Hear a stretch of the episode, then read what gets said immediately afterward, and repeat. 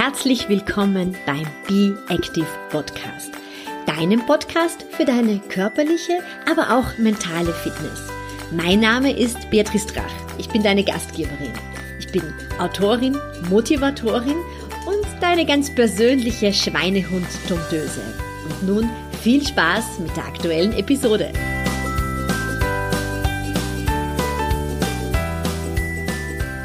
Herzlich willkommen zur aktuellen Episode. Wenn du mir schon länger folgst, dann weißt du, wie wichtig das Thema Prävention für mich ist. Und zwar im Bereich der regelmäßigen Bewegung, des Mentaltrainings und der gesunden Ernährung. Zur Prävention gehören aber noch einige andere Dinge. Unter anderem ist es das Impfen. Impfen ist in diesen Tagen ein sehr großes Thema geworden. Und ich habe mir gedacht, in diesem Podcast geht es ja um das Thema Be Active und um das Thema Gesundheit.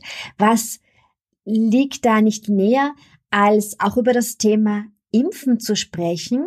Und zwar vielleicht auch die diversesten Mythen, die es rund um die Covid-Impfung gibt, vielleicht auch einmal mal von einem anderen Gesichtspunkt zu beleuchten, und zwar wirklich von jemandem, der sich mit dem Bereich Impfungen gut auskennt. Und ich habe da ein ganz großes Glück.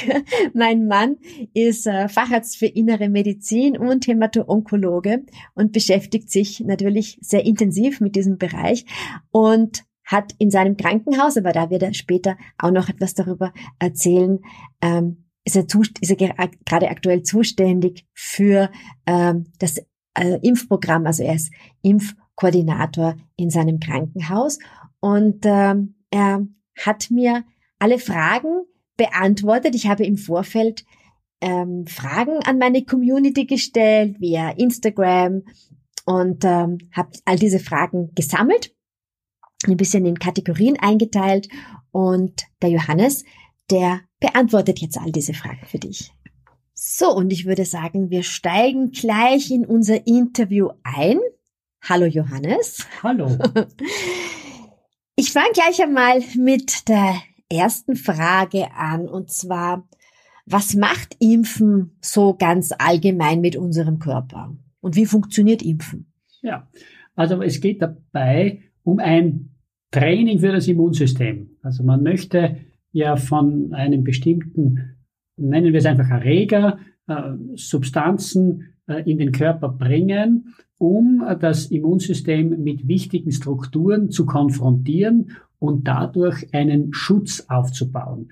Äh, wir kennen das unter dem Namen Antikörper oder Immunreaktion und da kommen auch noch weitere Zellen des Immunsystems ins Spiel, damit eben das äh, Immunsystem bereits kennengelernt hat, gewisse Strukturen von Krankheitserregern äh, und in das Gedächtnis des Immunsystems eben diese Information aufnehmen kann, um im Falle dann eines echten Kontaktes rasch zu reagieren und eben zu vermeiden, dass der Körper tatsächlich an dieser Infektion erkrankt. Wir stehen jetzt äh, vor der Covid-Impfung, beziehungsweise die Covid-Impfung hat angefangen. Und vielleicht ist jetzt noch ein ganz großer, wichtiger Punkt, den wir betonen wollen, dass es hier nicht darum geht, dass wir Impfgegner bekehren wollen, sondern dass äh, wir uns gedacht haben, es gibt sehr, sehr viele Fragen zur Impfung und sehr viele Unsicherheiten. Ähm, und ähm, diese Unsicherheiten ein bisschen klären möchten. Genau, es geht um Information und äh, ich möchte auch das betonen, was wir mal bei einer anderen Gelegenheit als Info schon gegeben haben. Ja, ich spreche hier nicht äh, als ein Angestellter einer Firma oder auch ein, ein Mediziner, der von einer Firma gesponsert ist. Nein, also ich bin wirklich ein unabhängig tätiger Internist und auch Leiter einer Privatklinik in Wien. Äh, es geht darum, äh, das war mir auch immer wichtig während meiner wissenschaftlichen Arbeit und Karriere. Ähm, es geht darum, gesicherte und eben auf äh, Basis von gesicherten ähm, Untersuchungen generierte Daten ähm, zu verweisen, diese über diese zu informieren und eben nicht Gerüchte oder sonstige Dinge zu verbreiten, sondern wirklich Fakten zu verbreiten, die eben wissenschaftlich halten. Genau, weil Gerüchte schüren dann einfach Ängste. Und du bist ja auch noch Impfkoordinator bei dir im Krankenhaus so und hast seit äh, Anfang April eine ja, durchgehende Covid-Testung bei den Patienten und jetzt auch beim Personal. Ja, also da geht es wirklich um Prävention, also Vorbeugung und eben äh, bislang, äh, bislang konnten wir uns ja nur auf, auf die verschiedenen Teststrategien stützen, die ebenfalls wichtig und effektiv sind. Aber jetzt geht es einen Schritt weiter. Jetzt haben wir die Möglichkeit, wirklich eine ähm, ja, primäre Prävention zu machen, also wirklich eine vorbeugende ähm, medizinische Maßnahme äh, zu setzen, um tatsächlich Erkrankungen aktiv vermeiden zu können. Und das ist ja die dahinterliegende, das dahinterliegende Ziel eines solchen Impfprogramms. Was gibt es aktuell für Covid-Impfstoffe am Markt? Also ähm, wir sprechen hier von Deutschland, Österreich und der Schweiz. Ja, da können wir ja generell jetzt von eben den typischen äh, auch EU-Raum können wir sprechen. Dafür gibt es mit Stand von eben dieser Woche, also zweite Jännerwoche des, äh, des neuen Jahres, äh, gibt es zwei Impfstoffe, die eben auch von der Europäischen Zulassungsbehörde hm, zugelassen sind. Ähm, beide beruhen auf der sogenannten RNA-Technologie. Was ist die RNA-Technologie? Ich glaube, das führt auch immer wieder so ein bisschen ähm, zur Verwirrung. Da gibt es auch immer wieder Gerüchte, dass man dann äh, in die Kinetik einsteigt. Und, ja. Ganz genau, ganz genau. Ja, das ist eben ja, es ist ein bisschen ein komplexer Zusammenhang und das ist immer auch der Grund, weshalb ja dann es sehr leicht ist, Unsicherheiten zu schüren und mit, wenn Begriffe kursieren, die man schwer versteht oder die eben einen komplizierten Mechanismus äh, anzeigen, na, dann lässt sich auch leicht hier Unsicherheit und Angst erzeugen. Ja, also bei dieser Technologie handelt es sich um ein Verfahren, das letztendlich das macht, was jeder Virus mit einer Zelle im Körper macht. Man muss also grundsätzlich wissen, äh, Viren sind sogenannte Halblebewesen. Das heißt, die können äh, nicht von sich aus in einen, in einen Zustand der Vermehrung treten, sondern die brauchen etwas, eben die brauchen eine, in unserem Fall eine menschliche Zelle und diesen ganzen Stoffwechselapparat einer Zelle, um sich vermehren zu können. Und Viren besitzen im Gegensatz zu menschlichen äh, Zellen keine DNA, sondern eben nur RNA. Warum ist es wichtig? Ja, weil die DNA, das ist die Struktur, wo eben die Erbinformation ist, wo unsere genetische Information drinnen ist. Also das ist der Bauplan für unsere Zellen und das macht es aus, was wir sind. Das ist DNA.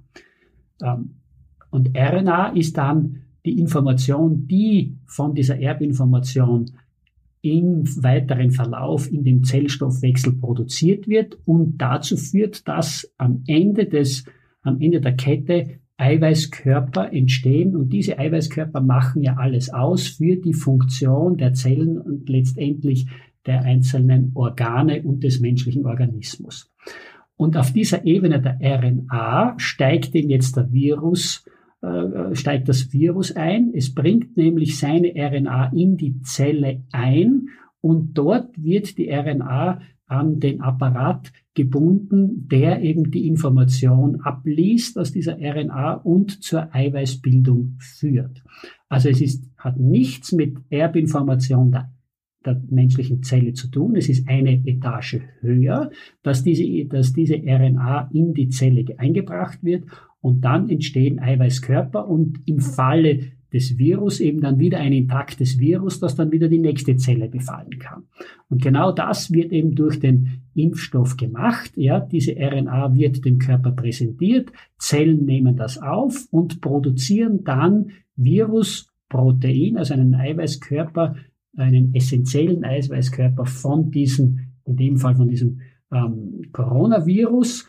Und dieses Eiweiß wird dem Immunsystem präsentiert, angezeigt und dadurch kann jetzt das Immunsystem erkennen, hier ist eine Struktur, die für mich neu ist und ich muss darauf reagieren und Abwehrmechanismen ausbilden. Das passiert äh, bei, diesem, äh, bei diesem speziellen Verfahren dieser RNA-Impfung. Das sind eben die beiden Impfstoffe, die jetzt zugelassen sind. Und dann wird ja in Kürze vermutlich ein dritter Impfstoff zugelassen, der auf einer anderen, auf einer sehr altbekannten äh, Technologie beruht und der ein Vektorimpfstoff ist. Ja. Kannst du das auch noch kurz erklären, was das ist? Ja, also ich meine, diese beiden RNA-Impfstoffe, äh, um das nur also zu, äh, noch zu spezifizieren, damit man weiß, wovon wir sprechen, das ist eben dieser äh, BioNTech-Pfizer-Impfstoff, der erste, genau. der zugelassen ist, äh, aus äh, eben, diese Kooperation eines deutschen Unternehmens mit Pfizer. Wo es auch eine, eine große Zulassungsstudie in einem sehr namhaften Journal dazu gibt. So ist es. So ist es. Das, äh, das ist also an über 43.000 Probanden also wirklich untersucht worden und im besten medizinischen Journal, dem sogenannten New England Journal of Medicine, sind die Studienergebnisse publiziert.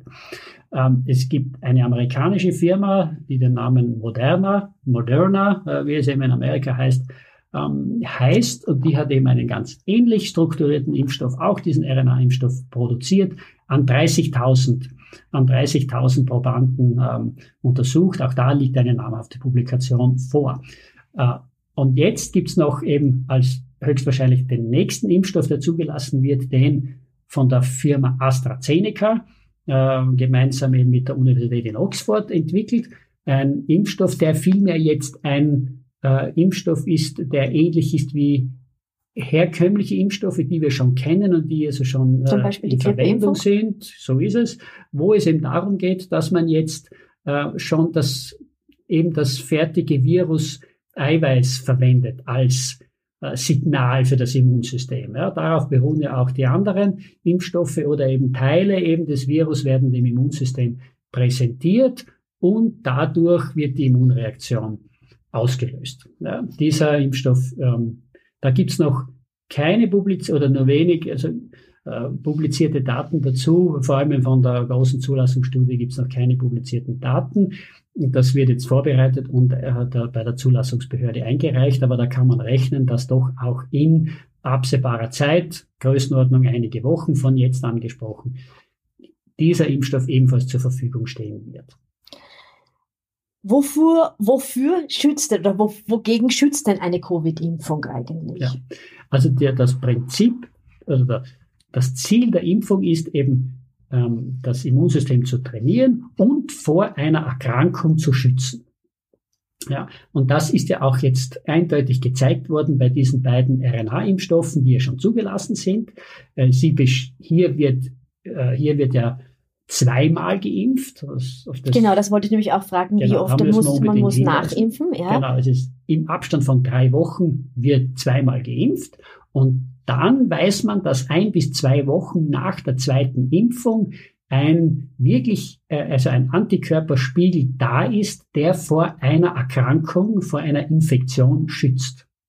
Das heißt also, die Person, der Mensch, der mit diesen Impfstoffen geimpft wird, hat eine extrem hohe Wahrscheinlichkeit, das sind diese etwa 95 Prozent, die ja immer angegeben werden, ähm, also Schutz vor einer tatsächlichen Erkrankung und damit ist man geschützt einerseits vor den schweren Verläufen, wo wir ja wissen, es gibt einen kleinen Prozentsatz an Menschen, die diese, die mit diesem Virus infiziert sind und dann wirklich einen schweren Verlauf, zum Beispiel mit sehr schwerer Lungenbeteiligung, Lungenentzündung bis hin zur Beatmungspflichtigkeit erleiden. Davor ist man geschützt. Und es zeigen auch die Daten an, man ist geschützt vor den milderen Verläufen mit Ausbildung dann von lang anhaltenden Symptomen und äh, Zeichen von Müdigkeit, Kurzatmigkeit, ähm, Kurzatmigkeit Leistungsschwäche, Schwindel. Schwindel mitunter eben äh, also Nerven, Nebenwirkungen oder Auswirkungen auf das Nervensystem oder eben auch Einschränkung der Lungenfunktion. Auch davor ist man dann geschützt.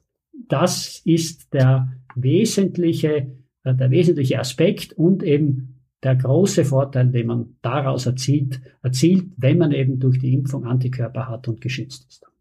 Ich habe ja im Vorfeld zu dem Podcast ähm, die Fragen gestellt, die es zum Thema der Impfung geht und habe die ein bisschen zusammengefasst, weil die waren alle relativ, zum Großteil relativ ähnlich.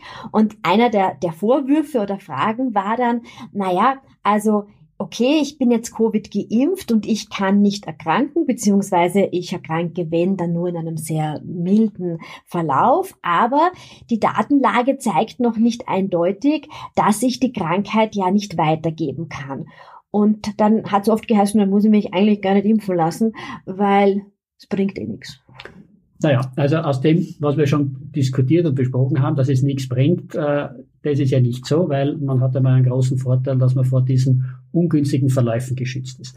Der zweite wichtige Punkt ist natürlich die Frage, kann ich dadurch weiterhin die, die Erkrankung weitergeben? Kann ich als Überträger der Viruserkrankung fungieren? Da muss man mit Stand heute sagen, zu dieser Frage gibt es keine verlässliche Antwort im Moment. Das wird zwar untersucht, aber inwieweit durch die Impfung verhindert werden kann, dass man auch noch als äh, Überträger fungiert, diese Datenlage gibt es noch nicht. Wir werden zwar in Kürze solche äh, Ergebnisse und solche Publikationen haben, wie man auch schon hört, aber eben wie gesagt, derzeit gibt es da noch keine Ergebnisse. Keine Hardfacts. Ähm, eine Frage war auch immer dahingehend, naja, das ist ja ein Wahnsinn. Normalerweise werden ja Impfstoffe oder werden ja medizinische Produkte sehr, sehr lange, über viele Jahre einer Prüfung unterzogen und das ist jetzt so schnell gegangen, dass da, da, da kann ja was nicht mit rechten Dingen zugehen oder Dinge, die nicht so, die nur so kurz erforscht sind, die sind dann vermutlich, ja, unsicher. Also, dass das unsicher ist, das kann man wirklich, das kann wirklich entkräften. Und man muss also mehrere Aspekte hier zitieren. Der eine Aspekt ist, so diese Technologie, und auch wenn wir von diesen RNA-Technologien sprechen, ist das insofern keine neue äh, Technologie, weil diese gibt es ja fast schon zwei Jahrzehnte. Genau, ja. Das war ja eine wichtige Voraussetzung, dass man diese Technologie prinzipiell schon kennt, sonst hätte man das ja nicht in dieser Geschwindigkeit entwickeln können. Aber weil eben das doch insbesondere dann eine aufwendige Sache ist, weil eben dann das Medizinprodukt sehr, bei sehr tiefen Temperaturen gelagert werden muss, transportiert werden muss, der ganze Aufdauerprozess eben sehr kontrolliert sein muss und dann nur kurzfristig haltbar ist, gibt es natürlich Aspekte, die da berücksichtigt werden müssen. Und das war bislang der Grund, weshalb diese Technologie noch nicht zur Anwendung gekommen mhm. ist. Weil ich glaube, man muss es, es ist bei dem einen Impfstoff sind es minus 70 Grad, minus 70. beim anderen minus 40. Also das sind natürlich ähm, Dinge, die, wie du sagst, logistisch eine gewisse Herausforderung ja. äh, stellen, weil du einfach schauen musst, dass genügend Personen da sind, die man auch da gibt es also, da ja. gibt's also äh, in der ganzen Kette, die man dann berücksichtigen muss, von Auslieferung und so bis zur Auftauen, Impfung ja. und so weiter, gibt es sehr viele Dinge, also die das natürlich machbar machen, aber im Vergleich zu einem herkömmlichen Impfstoff, den ich mehr oder weniger aus dem Kühlschrank in einer Fertigspritze nehme mhm. und verabreiche, natürlich wesentlich komplexer ist. Aber eben der Punkt, um den es geht, ist, es ist eine Technologie, die es prinzipiell schon gegeben hat. Der zweite Aspekt ist, man hat die gewissen Phasen der Medikamentenentwicklung, die ja immer ablaufen. Ja, also es gibt, im Wesentlichen gibt es dazu drei Phasen der klinischen Prüfung, die dann zur Zulassung führen. Diese wurden ja auch bei diesen Substanzen durchlaufen, aber eben man hat aufgrund der, des besonderen Drucks, hier zu einem Ergebnis zu kommen, hat man eben ein wissenschaftliches Verfahren angewandt, das eben hier wesentlich schneller die Begutachtung der einzelnen Phasen und der Ergebnisse, die eingetroffen sind, wesentlich beschleunigt hat. Es hat insofern die Entwicklung auch beschleunigt, weil die Bereitschaft von, ähm, in dem Fall natürlich Menschen, die an dieser Studie teilnehmen wollten, die Bereitschaft war enorm groß. Das ist ja mitunter dann ein Thema, dass es äh, Studien gibt. Wir haben beide im Bereich ja, der klinischen Studien, Studien gearbeitet und es ist gar nicht so leicht. Normalerweise kann ich jetzt einfach mal sagen, äh, Patienten zu finden, die sich in Studien ein, einschließen lassen. Ja, da haben wir äh, ja ja, auf länger, oft, länger warten müssen, bis die Patienten bereit gewesen sind. Also da ist ja in der Vergangenheit hat man eben die Erfahrung gehabt, dass diese das Einbringen in Studien oft dem kalkulierten Ziel äh, hinter nachhinkt und das dann mh, wesentlich länger einfach wesentlich länger gedauert hat, äh, die Zahl der, wie wir es nennen, Probanden in einer ja. Studie ähm, zu erreichen. Aber in dem Fall ging das eben extrem schnell, weil die Bereitschaft hoch war und somit konnten eben diese Phasen wirklich sehr rasch durchlaufen werden und durch die zügige Begutachtung der vorliegenden Daten äh, konnte eben dieses Prüfprogramm wesentlich schneller durchgezogen werden, als eben das bislang der Fall war. Ja, aber trotzdem muss man sagen, es sind alle Phasen abgelaufen und an einer hohen Zahl an Probanden abgelaufen. Es war noch nie der Fall, dass es auch dann so viele, äh, so viele ähm, Probanden eben in einer in Impfstudien inkludiert wurden. Äh, und deshalb äh, muss man also sagen, es ist dies eines, das also ein Impfstoff, der bei der Zulassung ja die höchste Sicherheit hat im Vergleich zu dem, was wir von früher hatten. Also wenn man diese Standards ähm, anderen Impfungen, äh, einschließlich auch der Hepatitis-Impfung zugrunde gelegt hätte, ja, dann wäre die, äh, da, da wäre die lange nicht auf den Markt gekommen. Äh, also insofern gut abgesichert ähm, äh, weiß man, das ist eine sichere, ein, ein, ein sicheres Produkt. Eine weitere Frage bezog sich auf das ähm, Thema der Langzeitfolgen der Impfung. Ähm, es gibt zu wenig Daten oder es gibt zu wenig Informationen. Langzeitfolgen werden eventuell runtergespielt, auch ähm, diverseste Nebenwirkungen. Weiß man nicht genau, was man da erwarten kann. Ja, natürlich ist das ein ja auch ein berechtigter Kritikpunkt. Äh, klar, etwas, was seit zehn Monaten entwickelt wird. Dazu kann ich keine Daten haben, was macht das eventuell in fünf Jahren. Äh, das geht nicht. Aber man muss jetzt auch sagen, dass die, ha wir wissen das von, äh, von Produkten, die letztendlich das Immunsystem stimulieren sollen. Wenn hier Nebenwirkungen sind, dann treten die mit höchster Wahrscheinlichkeit in den ersten Wochen nach der, erst, nach der ersten bzw. nach der zweiten Gabe auf.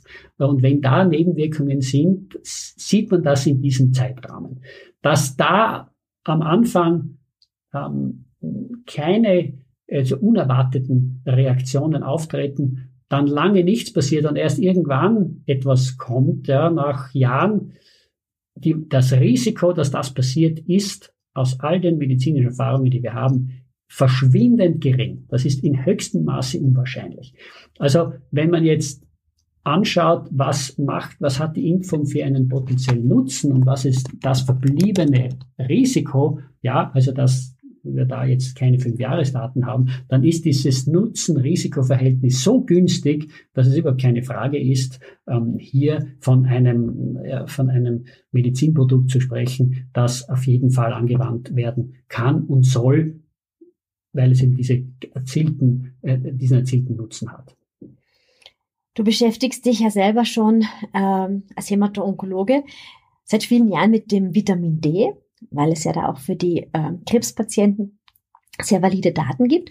Und es gibt auch rezente Publikationen zum Thema Vitamin D äh, und Prävention, um an Covid zu erkranken. Ja, das ist ein interessantes und auch wichtiges Thema. Äh, weil wir ja wissen, dass das Vitamin D als Kofaktor für das Immunsystem eine große Rolle spielt. Ja, und das war ja ist lange Zeit nicht bekannt gewesen oder auch unterschätzt worden. Also das spielt sicher eine unterstützende Rolle für unser Immunsystem. Aber es ist jetzt keine spezifische Maßnahme. Ja, es ist eine allgemein unterstützende Maßnahme für ein intaktes und wenn man so sagen möchte, funktionsfähiges Immunsystem. Wo man ja einfach sagt, dass man in unseren Breiten äh, in den Wintermonaten einfach zu wenig Vitamin D äh, bilden kann. Wir sehr oft in einen Vitamin D-Mangel kommen und du dann empfiehlst, dass man hier ein Blutbild machen lässt und gegebenenfalls ähm, substituiert. Absolut richtig. Und auch wenn man das eben jetzt einmal etwas bei unserer Bevölkerung auch misst, und das ist ja das Gute dran, das kann ich wirklich messen, dann weiß ich, wo man steht und wie man auch gegensteuern kann. Äh, dann wissen wir, dass der Großteil in unseren geografischen Breiten einen zum Teil ausgeprägten Mangel an Vitamin D haben. Und deshalb ist da eine Substitution, wie wir sagen, also ein, ein Zuführen des Vitamin D ist auf jeden Fall angezeigt. Konkret jetzt wieder auf das Thema mit, äh, mit Covid-19 zurückzukommen. Da gibt es sehr wohl Berichte, dass eben, äh, dass eben Menschen, die einen hohen Vitamin D-Spiegel haben, dass die äh, wenn sie an äh, Covid erkranken, einen milderen Verlauf haben äh, und eben eher, äh, also eher zu milderen Verlauf und nicht zu diesen ganz schweren Verlaufsformen neigen. Das sind ich meine, man muss man auch äh, fairerweise sagen, das sind jetzt keine kontrollierten Studien, das sind Beobachtungen, die, wo es aber aus verschiedenen Zentren übereinstimmende Beobachtungen und übereinstimmende Meldungen gibt. Also man kann sagen, es ist die Substitution von Vitamin D und das Erreichen wirklich von hohen Vitamin D-Spiegeln äh, ist ähm, eine allgemeine Maßnahme, um das Immunsystem zu stärken. Aber es ist jetzt nichts Spezifisches, das jetzt vor Covid-19 schützt. Was Spezifisches ist zum Beispiel die Impfung. Das ist wirklich dafür ganz speziell. Das kann irgendeine allgemeine äh, Ersatztherapie natürlich nicht liefern. Trotzdem, ich bin auch ein Befürworter und äh, Befürworter der Strategie. Äh, jeder soll wissen, wo ist der Vitamin D-Spiegel und wenn er niedrig ist, was sehr wahrscheinlich ist, zuführen, substituieren. Damit geht man kein Risiko ein. Im Gegenteil, man stärkt das Immunsystem und tut sich damit etwas Gutes, auch im Sinne der Steigerung der Abwehrfähigkeit all den anderen Infekten und Genau, die gibt's ja auch noch. Die gibt's ja auch noch, ja. Und dazu muss man vielleicht auch noch sagen, ähm, ich lese oft gerade in den Wintermonaten, habe Vitamin D gedankt beim Skifahren und beim, beim Spazierengehen im Winter. Das ist aber viel zu wenig, oder? Weil äh, in unseren Breiten der Einstrahlwinkel der Sonne ähm, leider im Winter ähm, nicht so einer, auch wenn wir Sonnenskifahren gehen, ähm, nicht dazu führen kann, dass wir ausreichend Vitamin D bilden finden können. Ja, das ist wenig. Und vor allem darf man nicht vergessen, äh, wir haben nicht die Möglichkeit, das zu speichern. Auch ja. wenn man da mal äh, eine, von mir aus auch eine Woche draußen ist und Skifahrt und da eine gewisse Exposition hat, das hält dann vielleicht ein paar Tage, aber es ist kein dauerhafter Aufbau von ausreichenden Spiegeln dadurch möglich. Und die, die letzte Frage, und die ist, glaube ich, von den meisten an mich herangetragen worden, und hier dürfte es die allermeisten Gerüchte und Fehlinformationen äh, mittlerweile geben, das ist das Thema der Fruchtbarkeit, äh, das hier immer wieder auch äh, von Ärzten erzählt wird.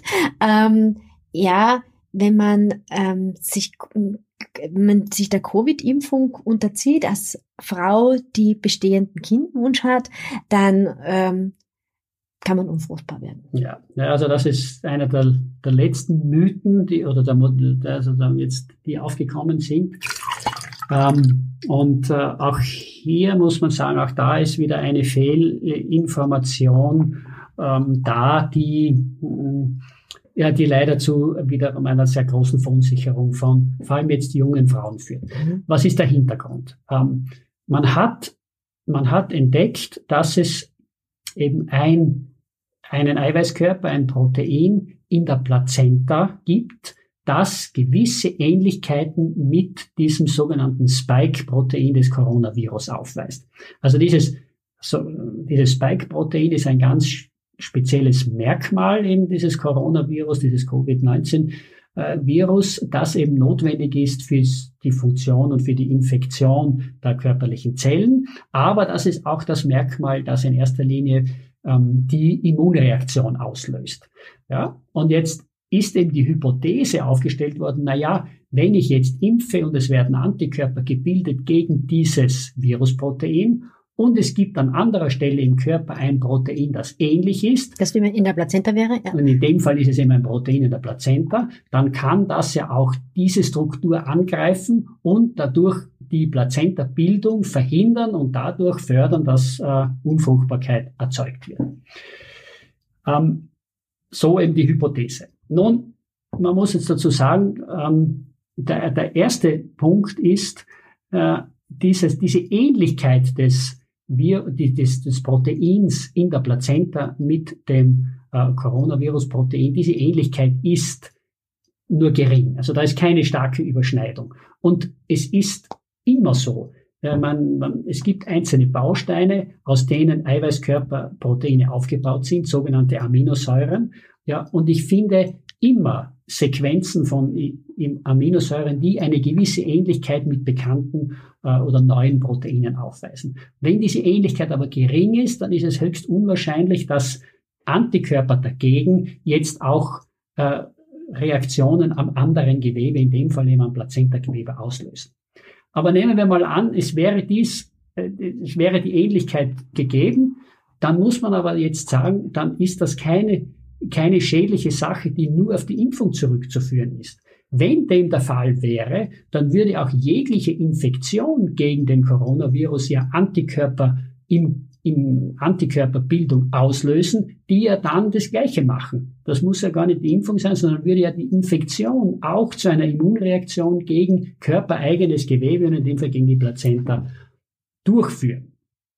Dass dies nicht passiert, äh, wird dadurch belegt, dass es ja mittlerweile eine Vielzahl von Menschen gibt, und das ist dokumentiert, die äh, trotz Covid-Infektion schwanger geworden sind. Ja. Und äh, das sind also mehrere tausend, die dokumentiert sind, äh, die problemlos schwanger geworden sind und äh, ja. Obwohl sie gerade die Infektion quasi obwohl sie die Infektion, haben. Obwohl sie die Infektion durchlaufen haben. Also es ist dies äh, sozusagen ein, Theorie, eine, eine, ein theoretisches Konstrukt, dass das passieren könnte, aber eben in der Praxis in der Praxis äh, nicht beobachtet wurde. Und noch einmal, wenn dem so wäre, dann würde es ja dazu führen, dass jede Infektion mit Covid zur Unfruchtbarkeit äh, am Ende des Tages führen würde. Und nachdem man davon ausgehen muss, dass diese so eine Pandemie, wenn es kein Medikament oder keine vorbeugende Impfung gibt, früher oder später jeden Menschen irgendwann einmal betreffen wird, dann wäre das ja eigentlich ein Faktor, der am Ende des Tages äh, uns am Rande des, an den Rande des Aussterbens bringen würde. Aber das hat nichts mit der Impfung zu tun, sondern jeder Mechanismus, der diese Antikörperbildung anwirft, und in dem Fall wäre es die Infektion alleine, hätte diese Nebenerscheinung oder diese unerwünschte Auswirkung. Es ist ein, eine Theorie, die aber in der Praxis keinerlei Bedeutung hat. Die Daten, die wir haben, zeigen, es spielt dies keine Rolle. Ja, ich glaube, wir haben die alle wichtigen Fragen beantwortet oder du hast alle wichtigen Fragen beantwortet. Gibt es irgendetwas, das dir abschließend noch am Herz liegen würde für meinen Zuhörer, Zuhörerinnen? Nun, also ich kann noch ich kann noch, noch berichten. Ich habe heute mit einem, mit einem äh, Berufskollegen von mir in Salzburg gesprochen. Die wurden, also dieses Krankenhaus wurde eben vor, vor einer Woche mit der ersten ähm, mit, mit der ersten Tranche, also dieser, dieses Impfstoffes beliefert und die haben eben schon jetzt 100 100 Mitarbeiterinnen und Mitarbeiter durchgeimpft und äh, die Rückmeldung war, weil mich das auch interessiert hat, äh, so, was habt ihr beobachtet, wie ist es gelaufen? Er hat mir bestätigt, ja, es gab nichts Unerwartetes. Es gab ein paar Rückmeldungen, dass es, wie wir es von Impfungen kennen, etwas äh, Schmerzen gibt an der Stelle, wo eben in den Muskel geimpft wurde. Wie man es auch von der Grippeimpfung kennt. Wie wir es ja. von allen Impfungen ja, erkennen, ja. dass es ein paar Fälle gibt, wo eben leichte Impfreaktionen aufgetreten sind, wie wir es auch von anderen Impfungen kennen, sprich am Tag nach der Impfung leichte Temperatur und etwas Abgeschlagenheit, was aber sofort wieder verschwunden ist. Aber sonst völlig unkomplizierter und problemloser Verlauf, aber hat also nichts zu berichten. Und das deckt sich eigentlich mit all dem, was wir ja auch von anderen Zentren hören oder was wir in den Publikationen lesen. Also ich kann wirklich nur ähm, mitgeben, äh, das, was ich gelesen habe, das, was mir berichtet wurde, das, was andere, also Internisten und Infektiologen berichtet haben, äh, spricht dafür, es ist dies ein sicheres äh, und, ähm, wie wir eben auch von den Daten kennen, wirksames ähm, äh, ein wirksames Mittel, um zu einem Schutz äh, vor dieser Infektion zu kommen und um uns aus dieser Umklammerung, in der wir uns befinden, herauszuführen. Ähm, und ich glaube, das sollte doch, ähm, das sollte doch ähm, der, der Weg sein, äh, den wir alle beschreiten, äh, um wiederum dorthin zu kommen, wo wir es gewohnt waren äh, zu leben. Vielleicht auch noch, was mir in meiner Profession ganz wichtig ist, ähm, und das sage ich auch nach Grippeschutzimpfungen dazu, am Tag der Impfung und am Tag danach kein Workout zu machen, dem Körper wirklich äh, Ruhe zu geben und dann nachher erst wieder langsam in ein Training einzusteigen. Aber das gilt nicht nur für die Covid-Impfung, sondern ähm, im Prinzip für alle Impfungen, dass der Körper einfach in dem Zeitpunkt sehr beschäftigt ist äh, und in wir hier nicht mit einem Training noch zusätzlich belasten sollten. Ein Punkt habe ich jetzt tatsächlich noch vergessen, ähm, der ein, eine Frage äh, von ein paar Kundinnen von mir gewesen ist, vielleicht noch ganz kurz abschließend, in deiner Profession als Hämato-Onkologe, Covid-Impfung und Tumorpatienten. Kannst du da vielleicht auch noch ganz kurz also, was dazu sagen? Es gibt jetzt bislang keine speziellen Untersuchungen dieser Impfung bei eben jetzt äh, speziellen Populationen äh, von, von Krebspatienten, aber es ist man muss davon ausgehen, es gelten hier die grundsätzlich gleichen Prinzipien, wie wir sie auch für andere Impfungen empfehlen. Ja, wenn, äh, wenn sich ein Krebspatient in einer aktiven Therapiephase befindet, also eine Behandlung bekommt mit Chemotherapie oder eben auch mit Medikamenten, die irgendwo in das Immunsystem eingreifen, also Antikörpertherapie, ja, dann muss man sagen, dann rät man während der aktiven Therapie von einer Impfung ab, weil der Körper in der Phase keine äh, ausreichende Abwehr, also kein, keine ausreichende Menge an diesen Abwehrstoffen aufbauen kann.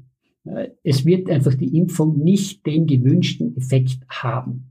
Ist nicht so, dass man jetzt erwarten müsste, dass jetzt vermehrt Reaktionen sind oder das schädlich ist. Genau, aber das waren auch die Fragen, ist es denn für die Krebspatienten gefährlich? Ja. Nein, das ist es nicht. Nein, aber es wird den äh, ge äh, äh, gewünschten Erfolg nicht vermutlich nicht bringen. Es, es ja. wird das nicht bringen, sondern es empfiehlt sich eben, man muss die aktive Therapiephase abwarten und je nachdem, welche Therapie das war, einige Wochen bis eventuell einige Monate nach Abschluss der Behandlung zuwarten, bis sich sozusagen das Immunsystem wiederum so weit stabilisiert hat, dass eben hier der notwendige Schutz auch nach einer Impfung aufgebaut werden kann. Wie würde das bei einer Strahlentherapie aussehen, wenn Patienten sich gerade noch unter einer Strahlentherapie befinden, also keine Chemotherapie mehr haben, aber Strahlentherapie? Da gilt grundsätzlich das Gleiche, weil natürlich auch die Strahlentherapie schon zu einer herabgesetzten Abwehrlage führt. Auch da gilt es, die Strahlentherapie abzuwarten und ähm, üblicherweise sechs bis acht Wochen äh, auch nach Ende der Strahlentherapie noch abzuwarten, bis eben hier eine Erholung ähm, des Blutbildes und der Immunfunktionen einsetzt. Und dann kann man eben erwarten, dass die gewünschte Abwehrreaktion vom Körper aufgebaut werden kann. Vielen, vielen Dank für ähm, deine Zeit. Und ja, ich hoffe, dass äh, ja, wir jetzt sehr viele Fragen rund um die Impfung beantworten konnten. Das würde mich freuen, wenn das ein kleiner Beitrag ist, um eben die so notwendige und von vielen ja äh, so erwünschte Information, ähm, wenn wir da einen Beitrag leisten konnten. Dankeschön. Und das war's auch schon mit der aktuellen Episode. Wenn du noch mehr Tipps im Bereich Bewegung oder mentale Fitness suchst, dann schau doch vorbei auf meinem Instagram-Profil oder in meiner Facebook-Gruppe Be Active. Du findest alles über meine Angebote auf meiner Homepage www.beatrice-drach.com und ich freue mich auch sehr über eine positive Bewertung zu diesem Podcast.